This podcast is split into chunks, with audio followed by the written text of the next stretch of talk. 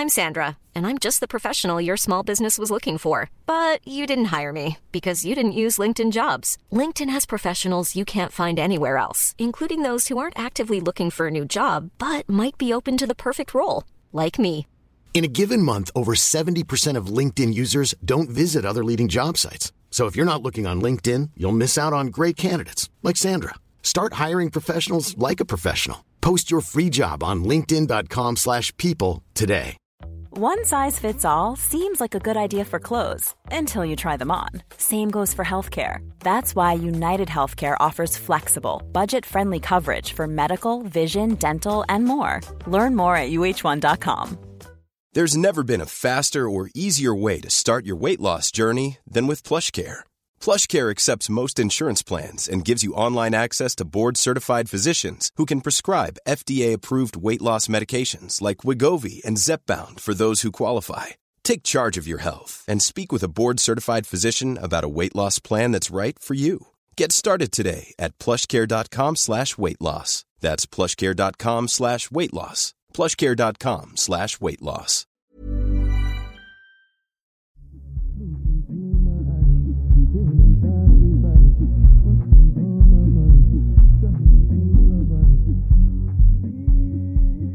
سلام. اینجا یه رادیو واسه جلون دادن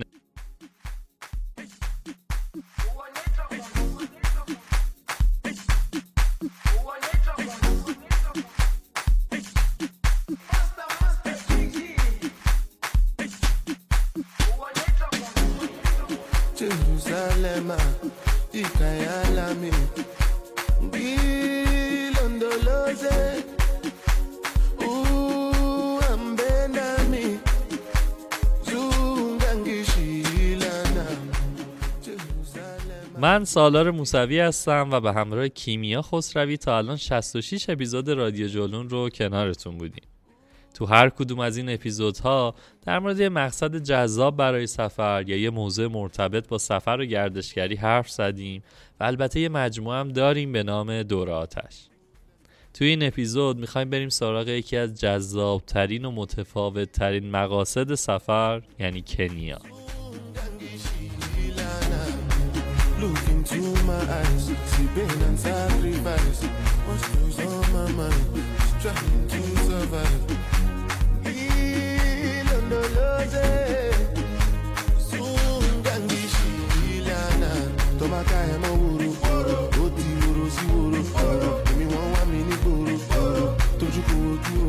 اسم کنیا که میاد یاد چی میفته سافاری رقص طبیعت فقر باید بگم که کنیا همه اینا هست و البته خیلی بیشتر از ایناست.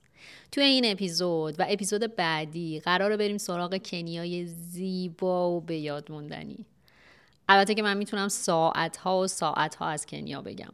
اما علل حساب این اپیزود تقدیم به شما و امیدوارم که شما هم مثل ما از گفتن و شنیدن از کنیا کیف کنید. مقصدی که به شخص دلم براش یه ذره شده.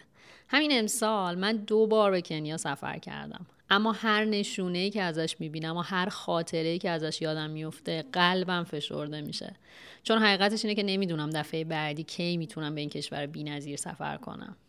البته که به خودم یادآوری می‌کنم که زندگی پر از غیر است و کی می‌دونه؟ شاید جور شد و به همین زودی ها از کنیا سر در آوردم. توی بخش های مختلف این دوتا اپیزود صدای همسفرهای من و سالار رو میشنوید که در واقع اونا هم تجربه های بی‌نظیرشون از کنیا رو دوست داشتن با شما اشتراک بذارن.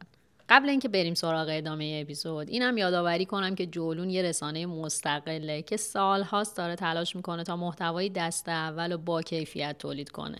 پس اگر از اپیزودهای ما لذت می‌برید ما رو به دوستاتون معرفی کنید و به بیشتر شنیده شدن اپیزودها کمک کنید.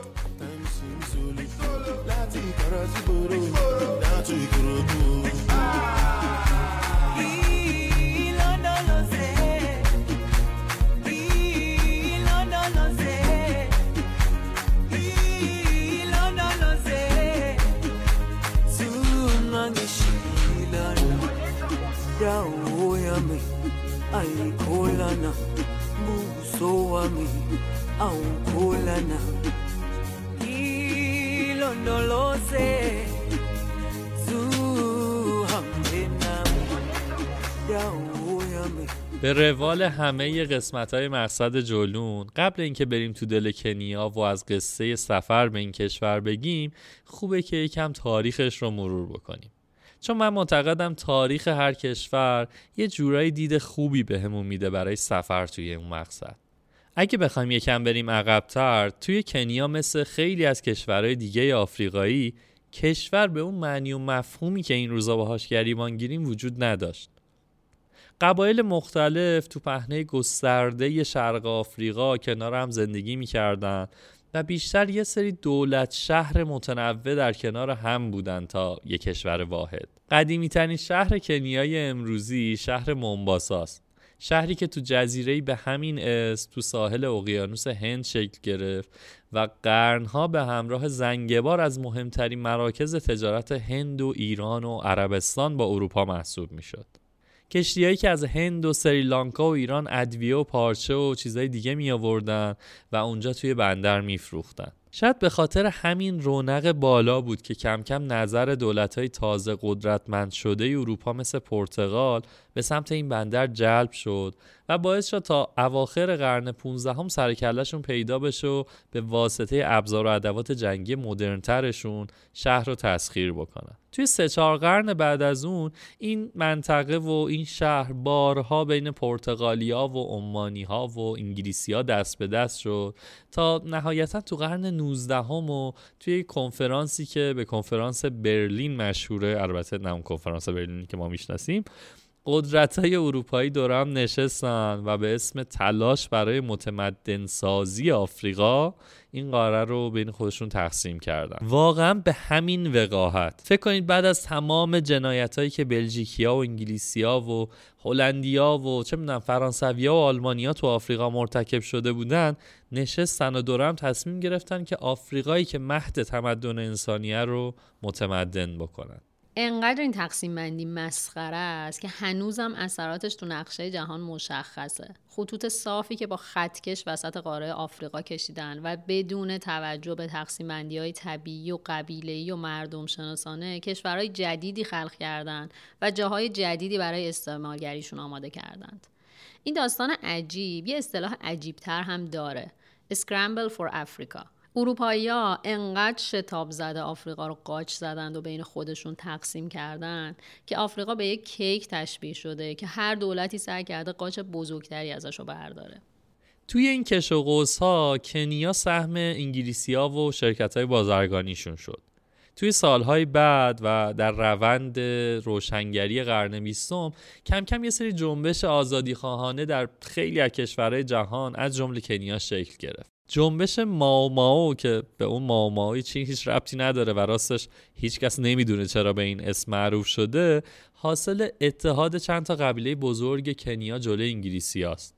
اتحادی که بالاخره تو سال 1957 یه جورایی موفق شد و باعث شد اولین انتخابات تو کنیا برگزار بشه و بعد تو سال 1963 جومو کنیاتا که یکی از رهبرای اصلی جنبش بود و سالها هم توی زندان بود به عنوان اولین نخست وزیر و بعد رئیس جمهور کنیا انتخاب بشه. البته بماند که خیلی نگذشت تا این مناسبات سیاسی غربی گریبان آفریقایی ها رو هم گرفت و همین آقای جومو کنیاتا خودش تبدیل به دیکتاتور دیگه شد. اما در هر حال کنیا از اون سال یک کشور مستقله و این روزا هم جزو کشورهای در حال توسعه و نسبتا موفق آفریقا محسوب میشه. اما اهمیت تاریخی این سرزمین شاید خیلی ربطی به این مناسبات سیاسی متأخر نداره. قدمت زندگی تو این منطقه از جهان به اندازه حیات بشره تو منطقه شرق آفریقا یه پدیده زمین شناسی هست به اسم در کافت بزرگ آفریقا یا The Great Rift Valley. به اعتقاد خیلی از دیرین ها اینجا محل تولد و بلوغ گونه انسانه. در کافت یه آرزه زمین شناسیه که در واقع شکافت بین صفحات مختلف زمینه. این شکافی که میگم در حد چند ده کیلومتر و اینا نیست. ماجرا چیزی در حدود هفت هزار کیلومتره که از حدود بلندی های جولان تو مرز سوریه و اسرائیل شروع میشه و می‌رسه به دریای سرخ.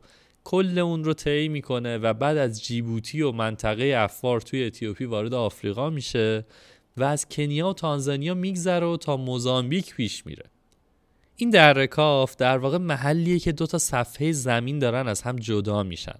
مثلا میلیون ها سال قبل صفحه عربستان با آفریقا چسبیده بوده و بعد تو همین فرایند جدا شده. همین الان هم صفحه بزرگ آفریقا داره از محل همین در رکاف از شاخ آفریقا جدا میشه. اگه نقشه دم دستتونه که خب طبیعتا باید الان باشه دیگه گوگل مپ رو باز کنید یه دقیقه. این مسیری که گفتم و توش نگاه کنید این مسیر پر از پدیده های جالب زمین شناسی پر از آتشفشان و دریاچه و دشت های فراخ سبززار این در رکاف با سیستم های متفاوتی که حالا خیلی نمی‌خوایم وارد جزئیاتش بشیم باعث میشه که این پدیده ها شکل بگیرن و نتیجهش میشه یه خاک بسیار حاصلخیز توی اون منطقه. دشتایی مثل ماسایی مارا و سرنگیتی.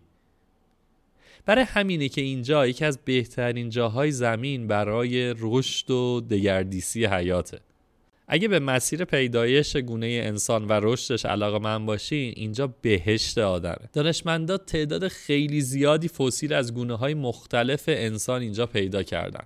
از هوموهابیلیس ها، هومورکتوس ها و طبیعتا هوموساپینس ها که میشیم خود ما. قدیمی ترین فسیل اجداد انسان یعنی لوسی توی همین منطقه پیدا شده. اینجا به احتمال زیاد جاییه که گونه انسان تو دشتهاش کنار بقیه موجودات رشد کرده هوشمند شده و بعد ازش بیرون اومده و به سر تا سر کره خاکی مهاجرت کرده. اینجا گهواره انسانه.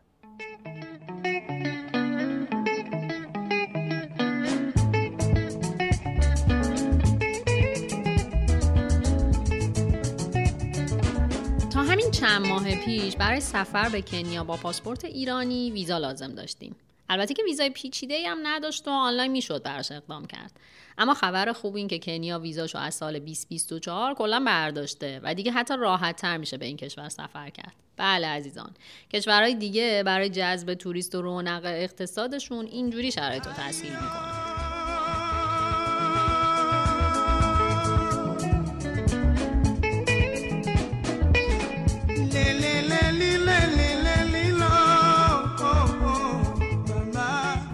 عید 1402 رفتم کنیا با کیمیا و داستان رفتنش برمیگرده به دو سه ماه قبلش به زمستون سرد پاریس.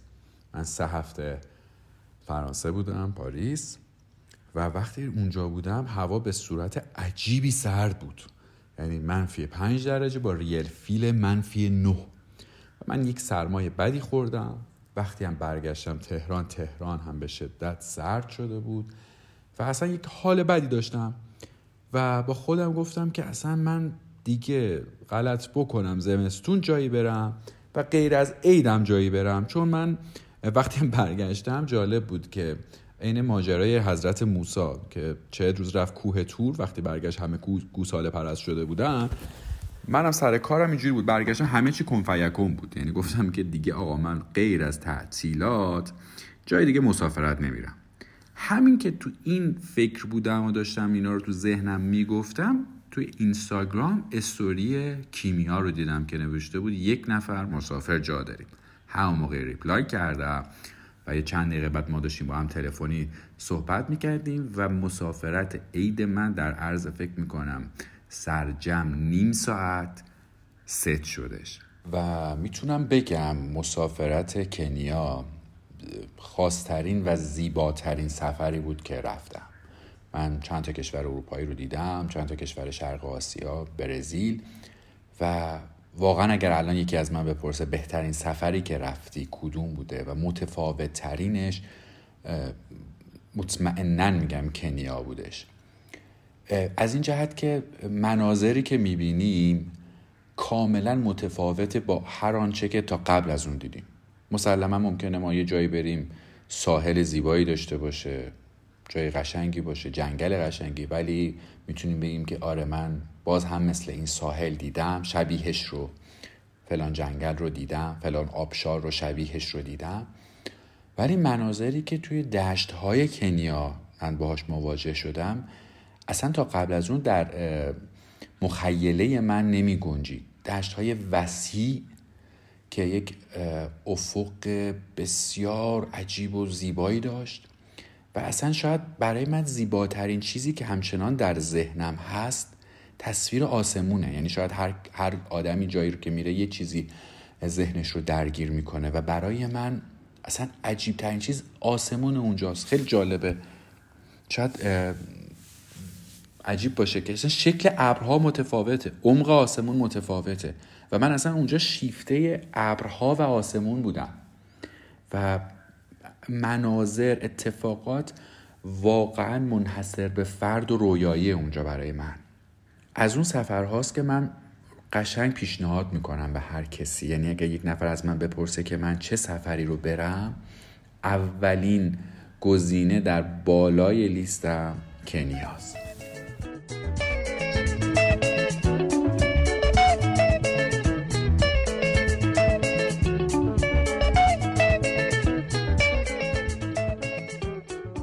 اما بریم سراغ آب و هوای کنیا. ببینیم اصلا کی باید سفر بکنیم بهش. راستش خیلی سخته که درباره کشوری که رو خط استوا قرار گرفته خیلی بشه مشخص و دقیق درباره سردی و گرمی هوا حرف بزنیم.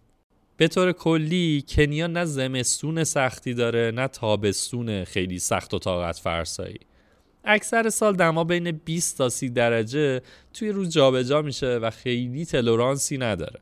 اما چیزایی که دمای هوا و شرایط رو به طور کلی تغییر میدن دو تا عامل ارتفاع و بارندگی هن. درسته که آدم رو استوا انتظار داره همه چیز گرم و اصطلاحا استوایی باشه. اما آفریقا و آرزه مهمی که جلوتر دربارش حرف زدیم یعنی همون در کافته شرایط آب و هوایی رو تغییر دادن. اگه بخوام کلی بگم باید بگم که باید حواستون باشه که کجا قراره برید. اگه برنامه رفتن به جایی مثل مومباساست که خب برنامه آفتاب و گرما و ایناست. اما اگه قرار برید سراغ جاهای پر ارتفاعتری مثل ماسایی مارا یا نایروبی اون وقت باید انتظار دماهای سردی مثل 7 درجه رو هم داشته باشید. اما مورد بعدی که مهمه فصل بارشه. کنیا دو تا دوره خشک و بارونی داره که باید موقع سفر بهش دقت بکنید از اواخر خرداد تا مهر شاید بهترین زمان سفر به کنیا باشه. این دوره رو بهش دوره خشک میگن و البته که کم و بیش همزمان با یه اتفاق مهمتر به اسم مهاجرت بزرگ که جلوتر دربارش حرف می‌زنیم حتما. توی آبان و آذر دوره بارش های کوتاه اتفاق میافته. بارش ها نسبتا قویه اما بیشتر تو اواخر روزه و خب شاید خیلی مزاحم سفرتون نشه. بعد اون توی دی و بهمن یه دوره گرم خشک دیگه داریم و بعد فصل بارش اصلی کنیاست که از اسفند شروع میشه و تا اردیبهشت تقریبا طول می‌کشه که خب رطوبت بالاتره و بیشتر روزا ابریه. یکی از چیزهایی که باید در نظر بگیرید اینه که خیلی از برنامه های سافاری تو طبیعت تو صبح زود شروع میشه و به همین خاطر هوا کاملا سرده. مخصوصا اگه تو ماهای سردتر مثل تیر و مرداد اونجا باشید دقت بکنید که اکثر این پارک های ملی تو نیمکره جنوبی هن و فصلشون با اون چیزی که ما تو ذهنمونه فرق می‌کنه و متضاده. در نتیجه اگه من به طور کلی بخوام بگم چی بردارید باید یه بارونی و یه کاپشن گرم به همراه لباس های خنک برای روز بردارید. از آب و هوای استوایی میشه حد زد که چه میوه های جذابی تو کنیا در انتظارمونه. انواع و اقسام میوه های استوایی به وفور در دسترسه. خیلی از میوه ها مثل آووکادو که تو ایران جزو میوه گروناست اونجا خیلی در دسترس و ارزونه. اما در مورد غذا ماجرا یک کم پیچیده است. اول اینو بگم که طبیعتا خیلی مهمه که تو چه رستورانی غذا سفارش می‌دید و چی سفارش می‌دید. اما به طور کلی خوبی آشپزی کنیا اینه که معمولا دست بعدویشون خوبه و همین باعث میشه که با ذائقه ما سازگار باشه ماجرا. تجربه شخصی من اینجوریه که تو رستوران های کنیایی غذاهای با سبزیجات و پاستاتور و غذاهایی که مرغ و ماهی دارن کاملا اوکیه و من دوست دارم. اما مسئله اصلی گوشته. جدا از اینکه خیلی جاها گوشت بز استفاده می‌کنن که کلا بافت سفتری داره و دیرپزتره انگار توقع زیادی از پخت گوشت ندارن و همین که یک کم رنگ گوشت تغییر کنه فکر می‌کنن گوشت پخته شده. واسه همین مسئله گوشت یکم پیچیده است تو کنیا. یعنی توقع زیادی نباید ازش داشته باشی. مثلا یه غذای معروفی دارن به اسم آگوتی که برنج و یه خورش مانندی که گوشت و ادویه است. خب این غذا معمولا خیلی سفته. درسته که غذا بخش مهمی از فرهنگی کشور و بهتر تجربهش کنیم. اما مثلا اگر چهار نفرید همه با هم یه دونه آگوتی رو تجربه کنید و سه تا غذای دیگه هم بگیرید که با شکم سیر با فرهنگ کنیا آشنا بشید. شاید بتونم به زرس قاطع اینکه این کلمه را کجا بردم نمی‌دونم ولی به زرس قاطع بگم که یکی از رومخترین چیزا تو کنیا همین بوی گوشت بزه.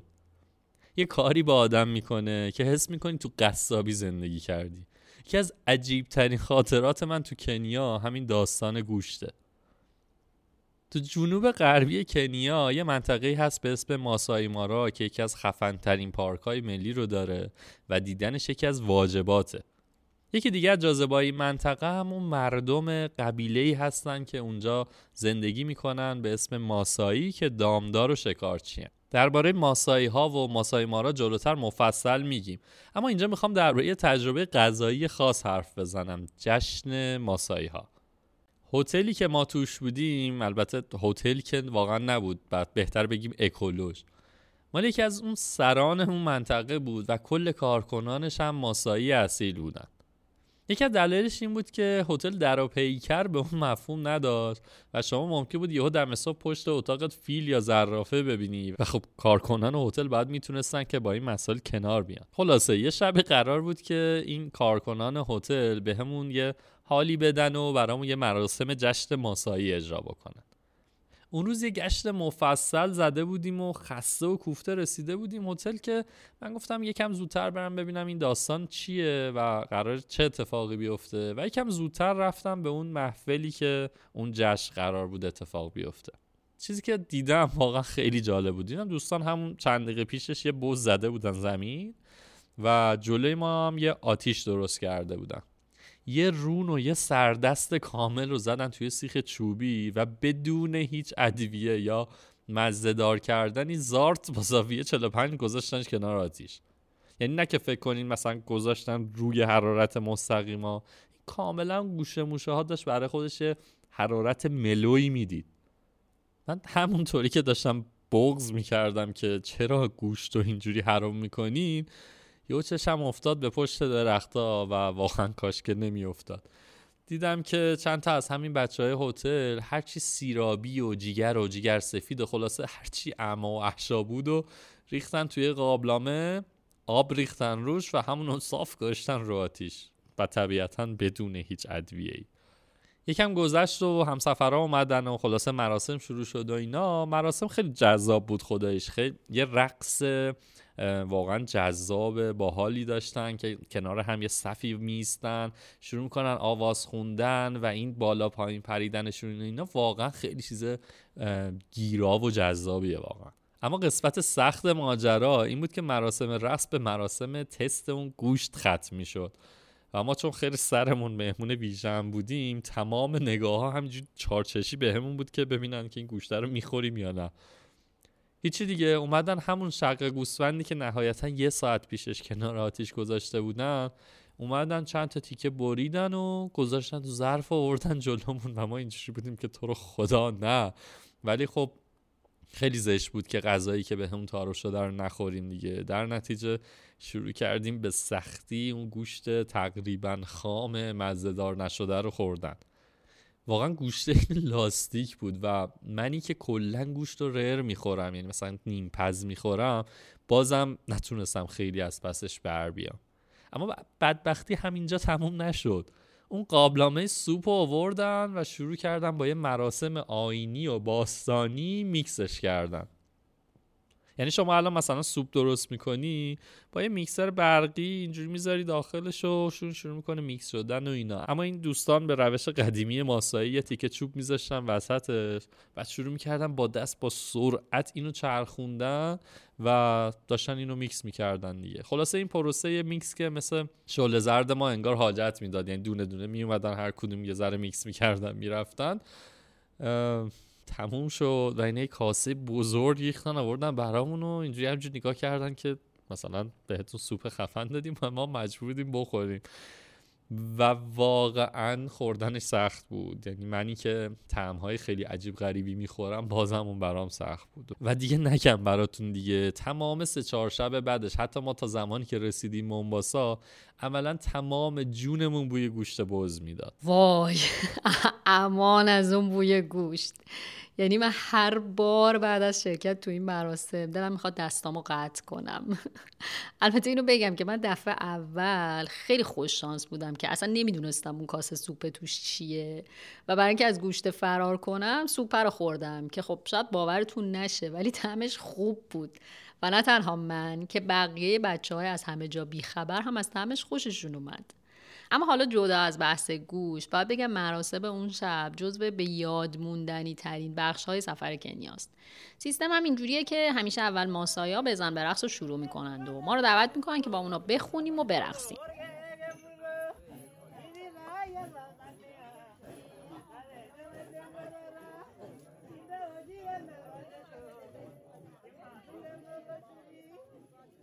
بعدش یکم که میگذره دیگه بچه های تیم مجلس رو دست می‌گیرن و از اونجایی که حتی یک آهنگ رو هم کامل حفظ نیستیم و نمی‌تونیم دست جمعی بخونیم سریع اسپیکر رو رو می‌کنیم. میریزیم وسط و ماسایا هم پا به پای ما با هم نامهربونه هم آفت جونه قر میدن.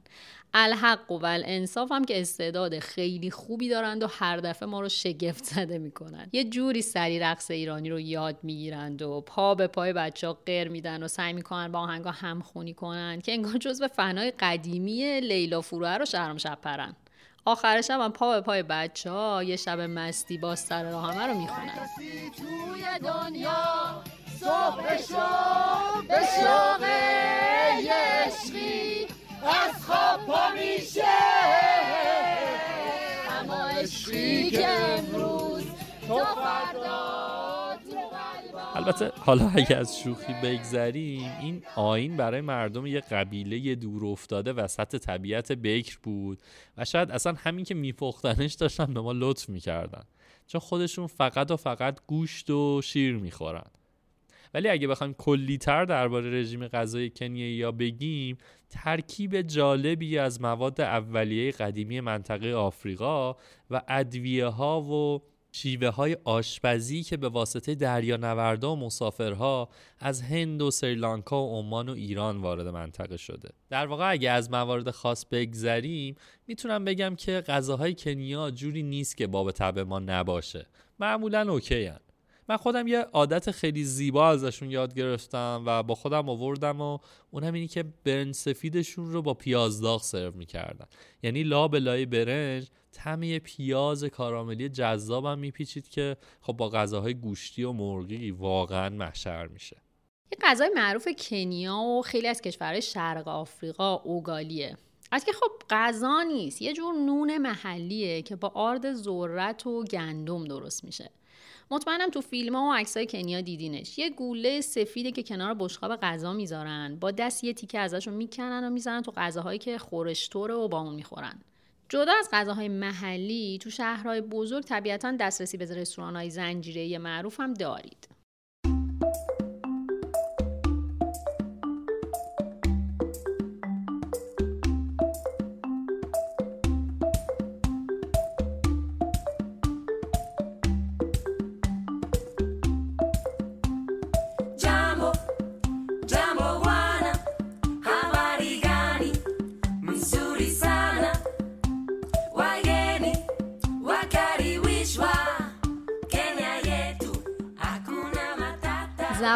رسمی مردم کنیا سواهیلی یا همون سواهیلیه و البته انگلیسی.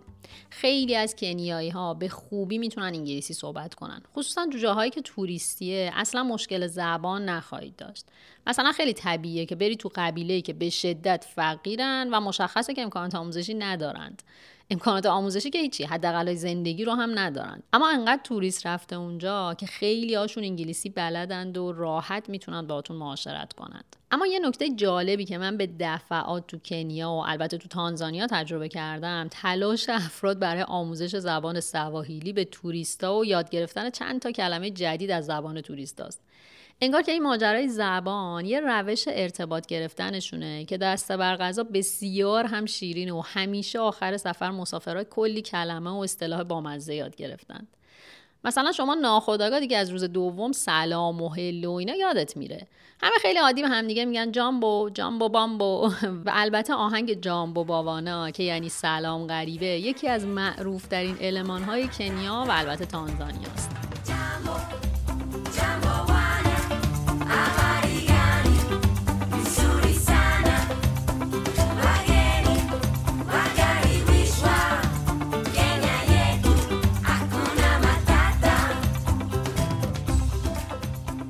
وارد کنیا بشین از همون لحظه اول با یکی از مهمترین کلمات کنیا که برگرفته از فرهنگشون آشنا میشید هاکونا ماتاتا براتون آشنا نیست؟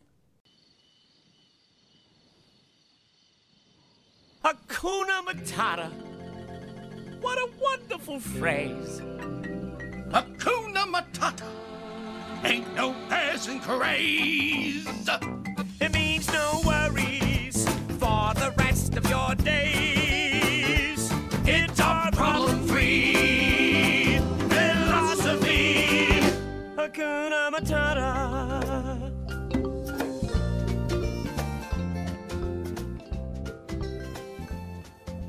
اگه من بخوام تو دو تا کلمه تمام فرهنگ مردم کنیا رو بهتون بگم می‌تونم بگم هاکونا ماتاتا. یعنی چی؟ یعنی take it easy بی خیال. اما حالا این موقع حالا بشین یخت استراحت کنیم. و ده ها معنی دیگه که تو همین دستن. من تو کنیا تا حالا آدم عصبانی که داد و بیداد کنه ندیدم. ماشینا جلوی هم میپیچن و بعد رانندگی می‌کنن از سر و کول هم میرن بالا. ولی من ندیدم کسی دعوا و کل کل کنه این رانندگی. کلا انگار یه آرامش درونی دارن که برای ما که عموما در حال بدو بدویم خیلی عجیبه. یه جور خونسردی و حوصله‌ای دارن که باید باشون نشست و برخواست کنید تا متوجهش بشین. کلمه بعدی پل پل است. به معنی آهسته. که اینم تو همون دستبندی فرهنگی هاکونا ماتاتا قرار می‌گیره. اونم زیاد میشنوید. مثلا شده من عجله داشتم می‌گفتم بابا دست به جنبونید. همکارای کنیایی می‌گفتن پله پله هاکونا ماتاتا. ببین خیلی طبیعیه که هاکونا ماتاتا که میشنوی یه لبخندی بزنی و اینا حال کنی. ولی راستش رو بخواین این عادت کنیایی ها منو حداقل من یکی رو زجر میده. یعنی اگه اون روی ماجرای کول بودن و آرامش رو ببینید اینی که تقریبا تمام کارها تو کنیا کش پیدا می‌کنه و سر صبر و حوصله انجام میشه.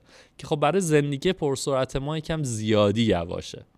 این داستان رو من تو روسیه هم دیدم و نمی‌دونم که ما زیادی فعالیم یا اینا دیگه واقعا بیخیالن. همه چیز قشنگ آروم و بدون استرس و اینا پیش میره و اصلا مهم نیست که شما عجله داری یا نه. سالار در کل به نظرم ما زیادی عجله داریم. ما که میگم منظورم ایرانی هاست دیگه.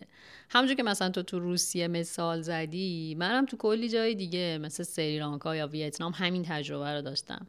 انگار ما ایرانی ها همیشه یه عجله ای داریم. همیشه از اینکه راننده اتوبوس تو کشورهای دیگه آروم میره یا سبقت نمی‌گیره شاکی میشیم. احتمالا این موضوع یه بحث کارشناسی و تخصصی جامعه شناسی میطلبه که خب تخصص ما نیست. ولی همیشه این تفاوت توریست ایرانی با سایر توریستا و با لوکالا برام خیلی جالبه. من عید امسال یعنی سال 402 شانس اینو داشتم که یه سفر 15 روزه به کنیا داشته باشم. از اونجایی که همیشه از دیدن طبیعت و حیوانات مختلف خیلی لذت می‌برم اما اصلا دلم نمی‌خواد که اونا رو توی استراحت باغ وحش ببینم. از بچگی با دیدن مستعدهای حیات وحش دل خودم راضی می‌کردم. قبل از سفرم از شوق زیاد رفته بودم سراغ گوگل و راجع به اینکه چه گونه های جانوری و گیاهی منتظر من یه تحقیقی کرده بودم. ولی مستند حیات وحش و تحقیق گوگلی کجا و دیدن و حس کردن آفریقا کجا؟ هیجان دیدن از همون صبح اول نایروبی که با صدای hornbill ها که پرنده های سیاه رنگ و عظیمی هم با منقارهای خیلی بزرگ شروع شد و تا آخرین غروبش که پرواز صدها شاهین رو می‌دیدی که از بالای سرت به سمت تاریکی های افق حرکت می‌کنن ادامه داشت. اما تجربه سافاری توی ساوانا برام شبیه یه رویا بود. به هر سمتی که نگاه می‌کردی یه حیوان فوقالعاده برای دیدن وجود داشت. گله های پر جمعیت wildebeest impala و گورخر فیل های آفریقایی زرافه اسبابی خانواده های شیر یوز پلنگ و انواع پرنده ها از کوچیک تا بزرگ و خیلی خیلی گونه های دیگه. وقتی میگم شبیه رویا بود یعنی گاهی به خودم میومدم و می‌دیدم که دارم از شرف زیاد گریه می‌کنم و حس خیلی بی‌نظیری بود. این رو هم بگم که واقعا به نظرم کنیا جدا از حیات وحش بی‌نظیرش آدمای بی‌نظیری هم داره. خونگرم و عاشق گپ زدن و خندیدن و رقصیدن خلاصه که از اون جاهاست که حتما دلم می‌خواد دوباره بهش سر بزنم و خودم رو توی آرامشش رها کنم. معمولا اولین مقصدی که تو کنیا وارد میشید نایروبیه. البته بعضی هم از فرودگاه مونباسا وارد میشن. اما من توصیهم اینه که سفر رو از نایروبی شروع کنید و آخرش برسید به خط ساحلی و ریلکسیشن. بهتون قول میدم اگه توی روز برسید لحظه ای که از هواپیما پیاده میشید و اولین برخوردتون با کنیا و خصوصا آسمونش قطعا براتون تجربه دلچسب و به یاد موندنی میشه. خصوصا اگه اولین مقصد آفریقایی باشه که بهش سفر می‌کنید قطعا همه چی براتون خیلی جدیده. از حال و هوای فرودگاهش که همینجوری تو باند ولتون می‌کنن تا چند قدمی راه برید و برسید به ساختمون تا حال و هوای آدم ها و آفیسرهای عموما خوش اخلاق. اصلا احتمالش کم نیست که از همون دم فرودگاه چند تا سورپرایز اساسی از کنیا ببینید. مثلا تو یکی از سفرها از فرودگاه که اومدیم بیرون دیدیم کلی آدم اومدن استقبال یه دختری که ظاهرا تو یکی از این مسابقه ها جایزه دختر زیبایی رو برای کنیا گرفته بود. بساط بزن و به رقص شادیشون از همون دم در فرودگاه به پا شده بود. کلا کنیایی ها تو بحث موزیک و رقص چای معطل قندن و بدتر از ما ایرانی ها تقی به توقی می‌خوره شروع می‌کنن به شادی و رقصیدن. حالا تصور کنید ترکیب گروه های ایرانیایی که تازه نفس وارد کنیا شدن با گروه استقبال دم فرودگاه چه شوری به پا کردن.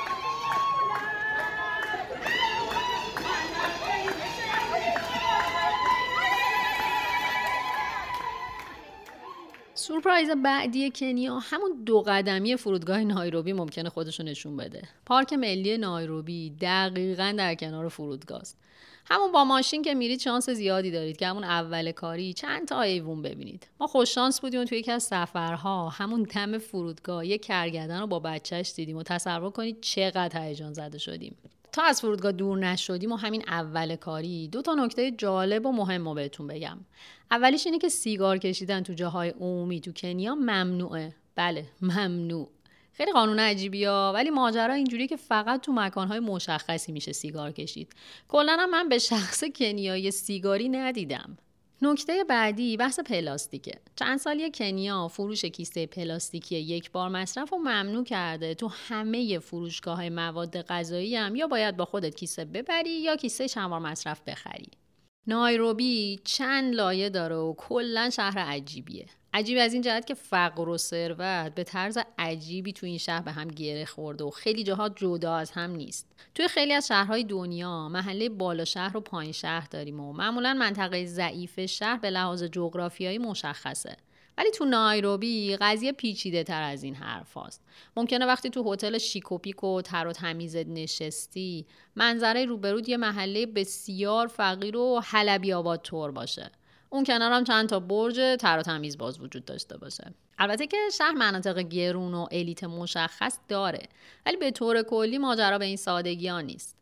پیشنهاد می‌کنم توی نایروبی حسابی راه بری تا حالا هوای شهر رو درک کنی. یکی از جاذبه های خیلی جذاب نایروبی که پیشنهاد می‌کنم حتما بهش سر بزنید موزه ملی نایروبیه. خیلی کامل و اساسی. می‌تونید با فرهنگ کنیا آشنا بشید توی این موزه و البته با گونه های جانوری و پرنده های مختلف. جاذبه بعدی نایروبی خب همون پارک ملی که بهتون گفتم که خب تجربه سافاریش قطعا جذابه. حالا جلوتر اصلا داستان سافاری ها رو بهتون میگیم. اما یه تجربه جذاب دیگه که اگه زمان طولانی تری توی نایروبی داشتید پیشنهاد می‌کنم برید سراغش پارک جنگلی کاروراست توی این پارک کلی مسیر جذاب پیاده روی و دوچرخه سواری وجود داره. همون دم گیت می‌تونید دوچرخه کرایه کنید و بزنید به دل جنگل. نگران هیچی هم نباشید. کلی مسیر با درجه سختی و مسافت مختلف وجود داره و تابلوهای راهنما هم به اندازه کافی هست.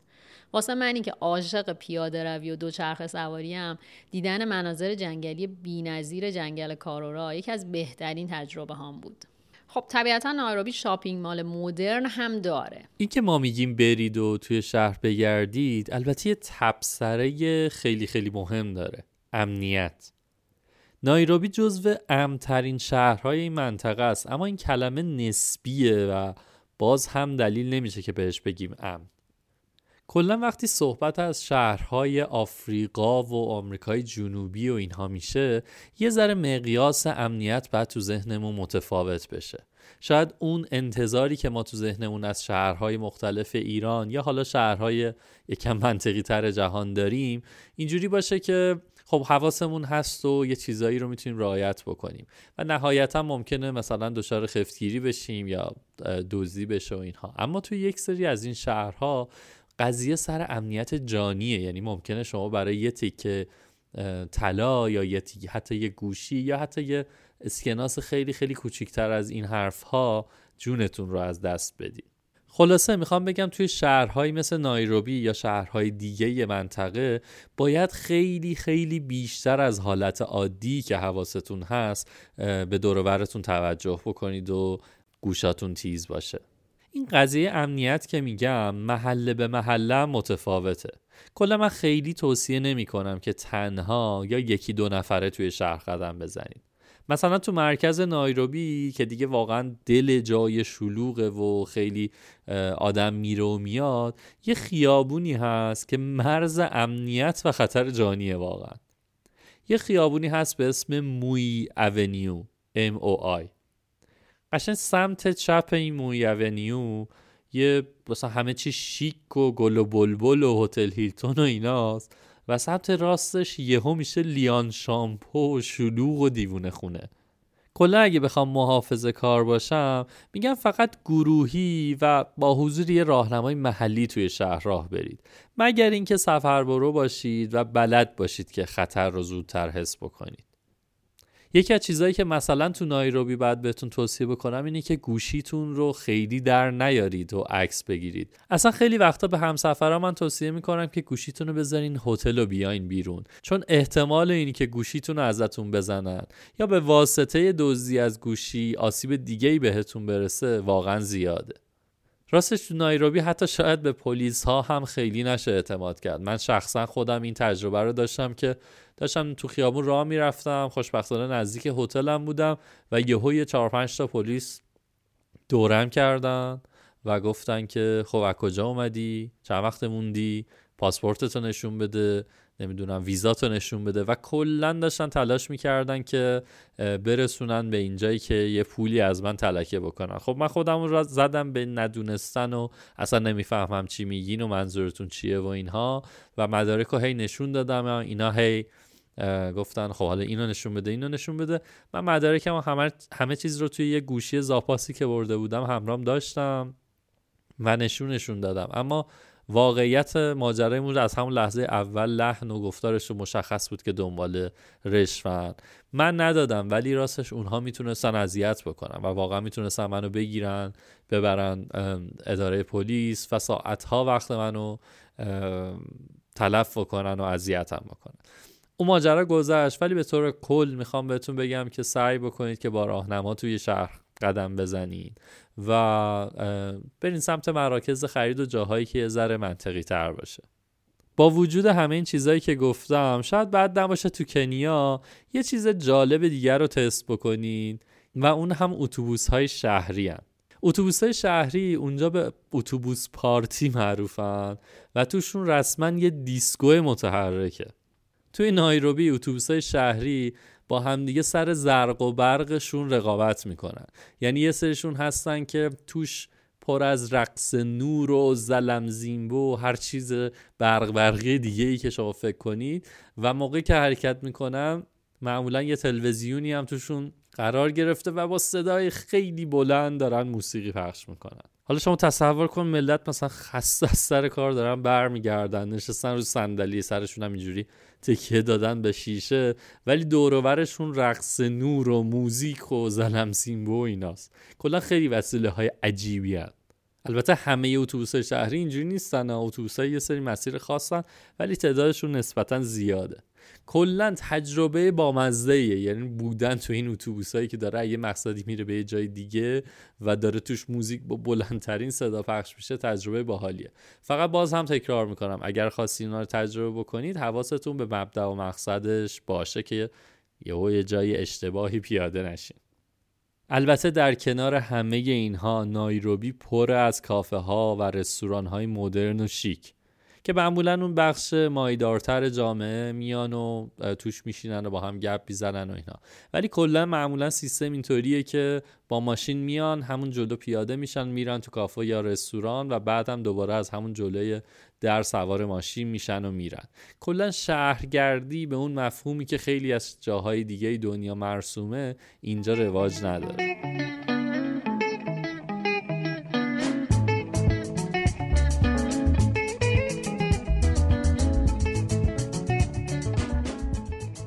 نظر نچندان محبوبم بدم. دو تا جاذبه داره نایروبی که ازش عکس خیلی دیدید قطعا. یکی اون هتلیه که زرافه ها تو فضای بیرونش هستن و قطعا عکساشو دیدید که ملت دارن صبونه می‌خورن و سر زرافه از پنجره اومده تو میز و یکی هم مراکز نگهداری زرافه هاست می‌تونی بری به زرافه ها غذا بدی. خیلی مختصر بخوام بگم و بگم که بیاید و بی خیال این جاذبه ها بشید چون تهش اینه که باغ وحشن. درسته که خیلی عکس های گوگلی می‌تونید بگیرید اما باور کنید کار درستی نیست که واقع وحش پول بدید. البته که ادعای این مراکز اینه که مرکز نگهداری زرافه های آسیب دیدند و از این حرفا. ولی من که باور نمی‌کنم. از اون مهمتر لذت دیدن زرافه توی طبیعت و در حالی که آزاد و رهاست و اصلا هیجان اینکه یهو غیر منتظره میبینیش انقدر بی‌نظیره که اصلا قابل وصف نیست. عید پارسال. قشنگترین تصمیم زندگیمو گرفتم. همه گفتن این کارو نکن. چه پر هزینه است. گفتم شاید برام دیگه موقعیت پیش نیاد. بعد فکر کردم که چقدر دیر این تصمیمو گرفتم. چقدر دیر این کارو کردم. سفر به کنیا، سفر به مومباسا یکی از قشنگترین تصمیمات زندگیم بود. همه چی عالی. آسمون عالی، زمین عالی، مردمش عالی. همه جا زیبا. با اون که خیلی سخت بود صبح زود از خواب بیدار بشیم. تا پایانی از شب رقص و پایکوبی داشته باشیم. ولی بازم فرداش منتظر بودیم که ادامه سفر رو بریم. انگار این سیزده چارده روز جزو عمرمون نبود.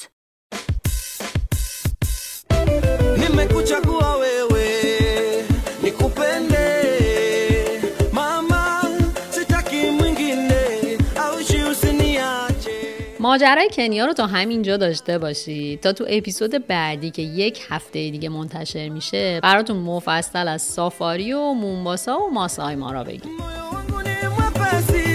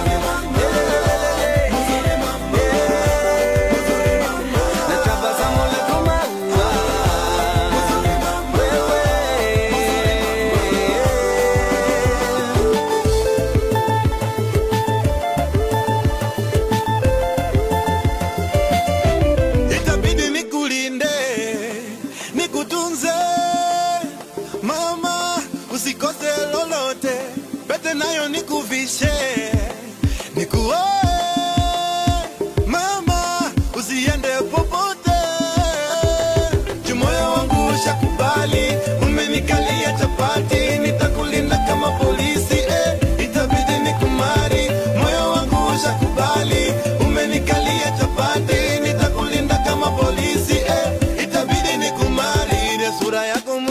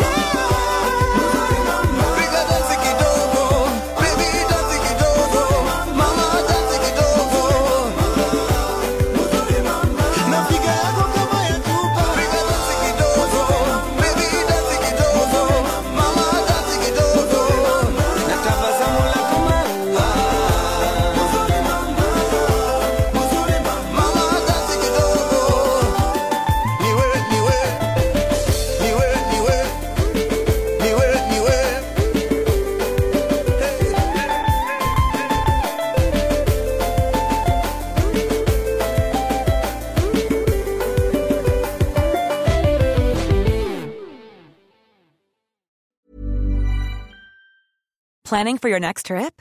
Elevate your travel style with Quince. Quince has all the jet setting essentials you'll want for your next getaway, like European linen, premium luggage options, buttery soft Italian leather bags, and so much more. And is all priced at 50 to 80% less than similar brands. Plus, Quince only works with factories that use safe and ethical manufacturing practices. Pack your bags with high-quality essentials you'll be wearing for vacations to come with Quince. Go to quince.com slash pack for free shipping and 365-day returns. Even when we're on a budget, we still deserve nice things. Quince is a place to scoop up stunning high-end goods for 50 to 80% less than similar brands. They have buttery soft cashmere sweaters starting at $50, luxurious Italian leather bags, and so much more. Plus, Quince only works with factories that use safe, ethical, and responsible manufacturing. Get the high-end goods you'll love without the high price tag with Quince. Go to quince.com slash style for free shipping and 365-day returns.